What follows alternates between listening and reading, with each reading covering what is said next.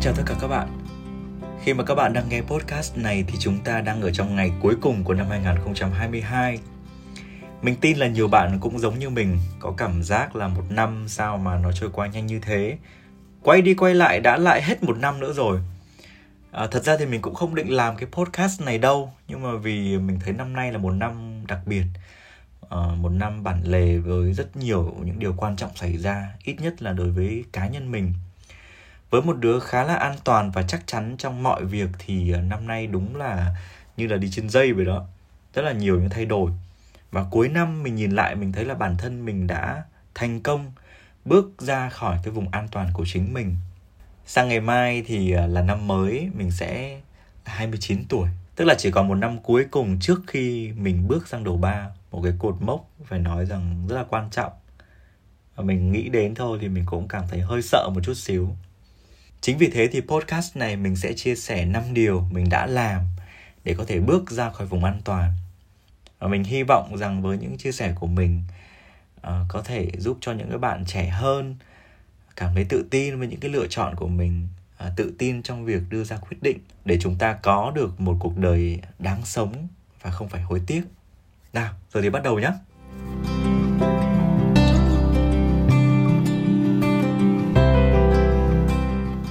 Cái việc đầu tiên mà mình làm đó là chấm dứt một cái công việc mà mình đã gắn bó nhiều năm. Nếu như bạn nào theo dõi mình thì sẽ biết mình là một biên tập viên biên tập viên thời sự.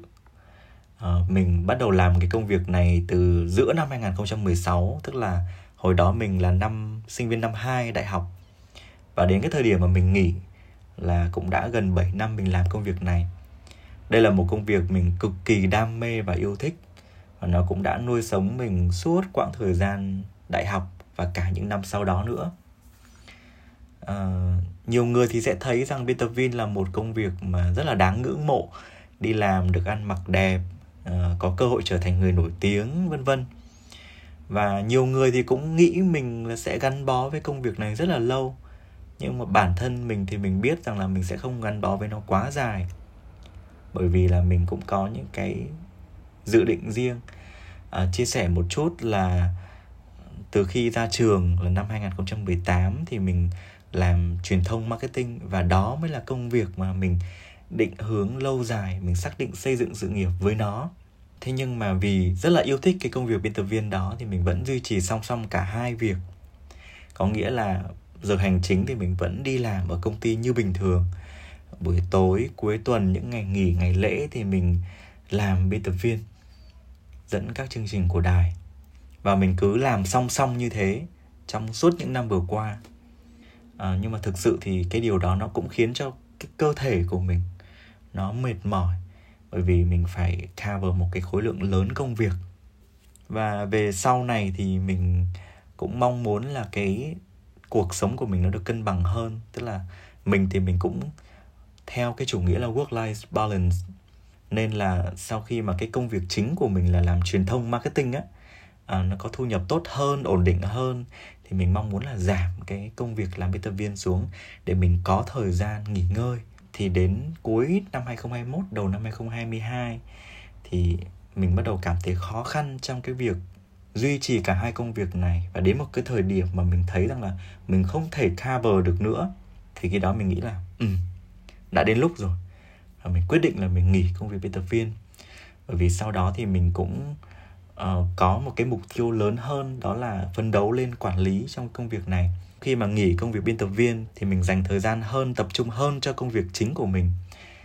Ờ, và rất là may thì mình cũng đã đạt được cái mục tiêu đó. Điều thứ hai mình quyết định làm đó chính là chuyển đến một thành phố khác sinh sống. Mình quê gốc thì ở phú thọ và hết cấp 3 thì mình chuyển xuống hà nội làm việc học tập.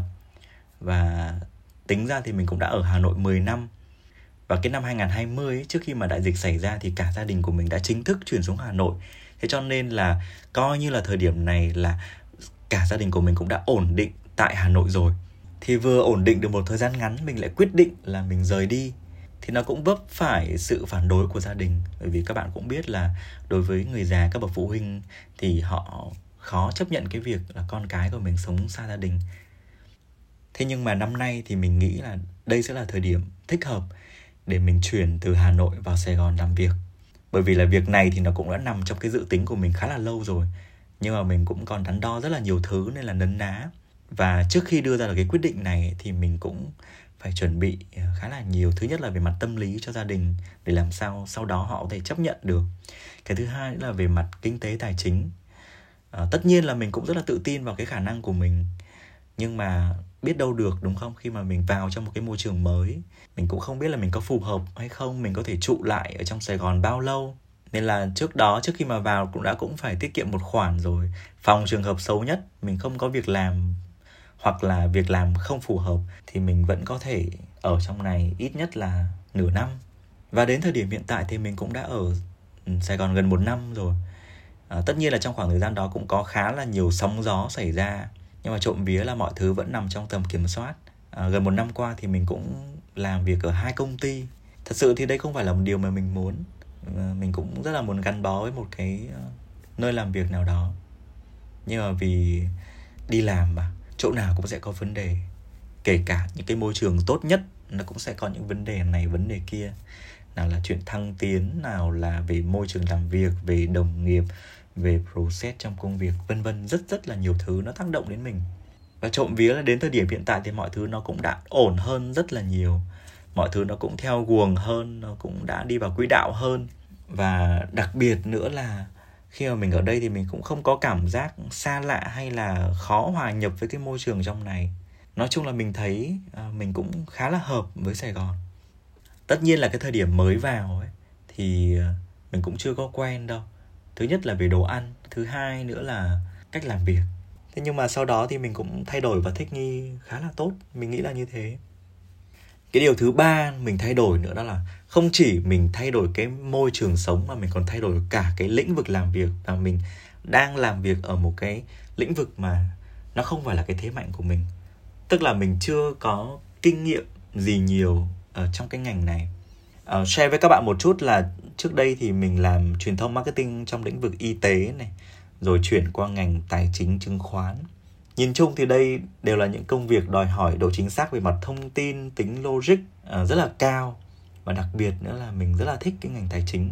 Những đồng nghiệp của mình, những người sếp cũ của mình cũng nói rằng là mình rất là hợp với cái ngành này.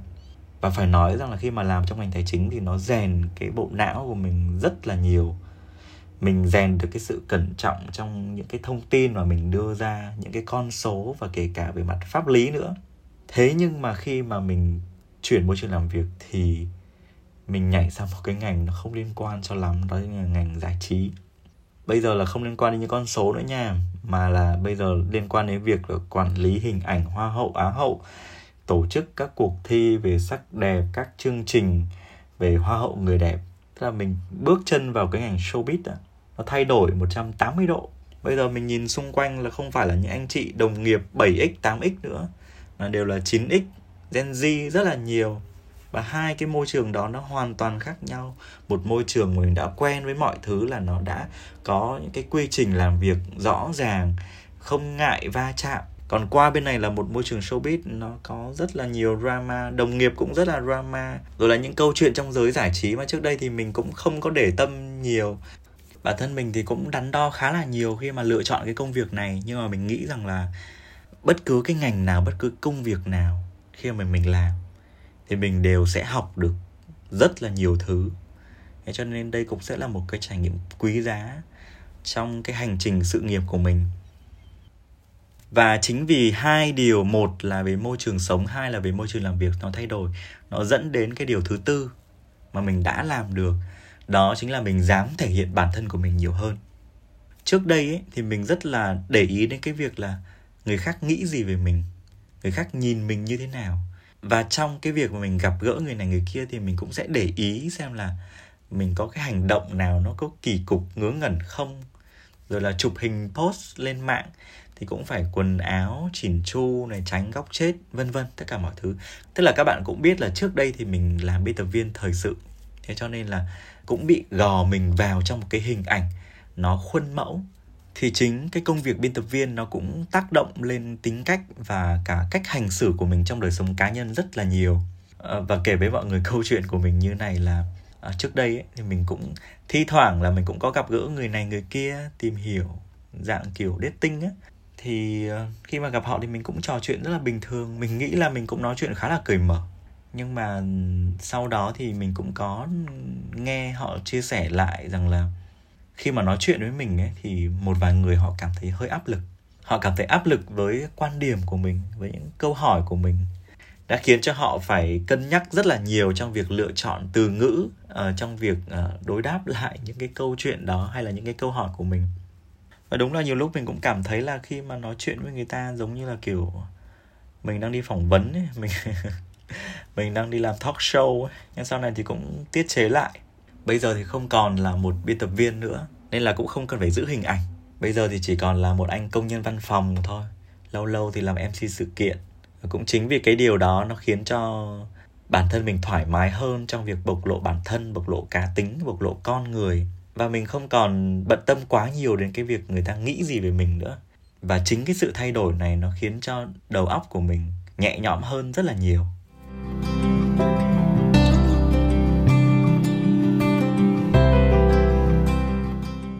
Và điều cuối cùng cũng là điều tự hào nhất mà mình đã làm được trong năm vừa qua. Đó chính là mình đã biết cách tận hưởng cuộc sống độc thân hơn. Nếu như một, hai năm trở về trước thì mình là một cái đứa mà luôn luôn trong cái tâm thế là đi tìm tình yêu, luôn luôn mong muốn bản thân mình phải ở trong một mối quan hệ nào đó. Bởi vì mình bị mắc kẹt trong một cái suy nghĩ như này. Có nghĩa là ừ mình tự nhìn nhận bản thân về ngoại hình trông mình cũng ok, cũng tạm được, không sức môi lồi rốn đấy, về công việc, mình cũng có công việc tốt, mình có ý chí phấn đấu, bla bla bla này kia. Rồi về tính cách thì mình cũng thấy là một người biết suy nghĩ cho người khác, biết quan tâm, thế mà không có người yêu. Và chính cái điều đó, nó khiến cho bản thân mình bị mắc kẹt. Thì bây giờ mình không chỉ ờ, chấp nhận cái cuộc sống độc thân mà mình còn tận hưởng nó. Nếu như ngày trước, mình không thích ở một mình, vì ở một mình mình sẽ buồn nên là khi mà có ai rủ đi chơi, mình cũng sẽ đồng ý ngay. Đi ăn, đi cà phê, đi xem phim, các thứ. Thậm chí là đi cả với những cái đối tượng mà mình chưa biết nhiều về họ. Mình không thích họ hoặc đơn giản là mình thấy không hợp, mình vẫn đi. Thế nhưng mà bây giờ thì đã khác.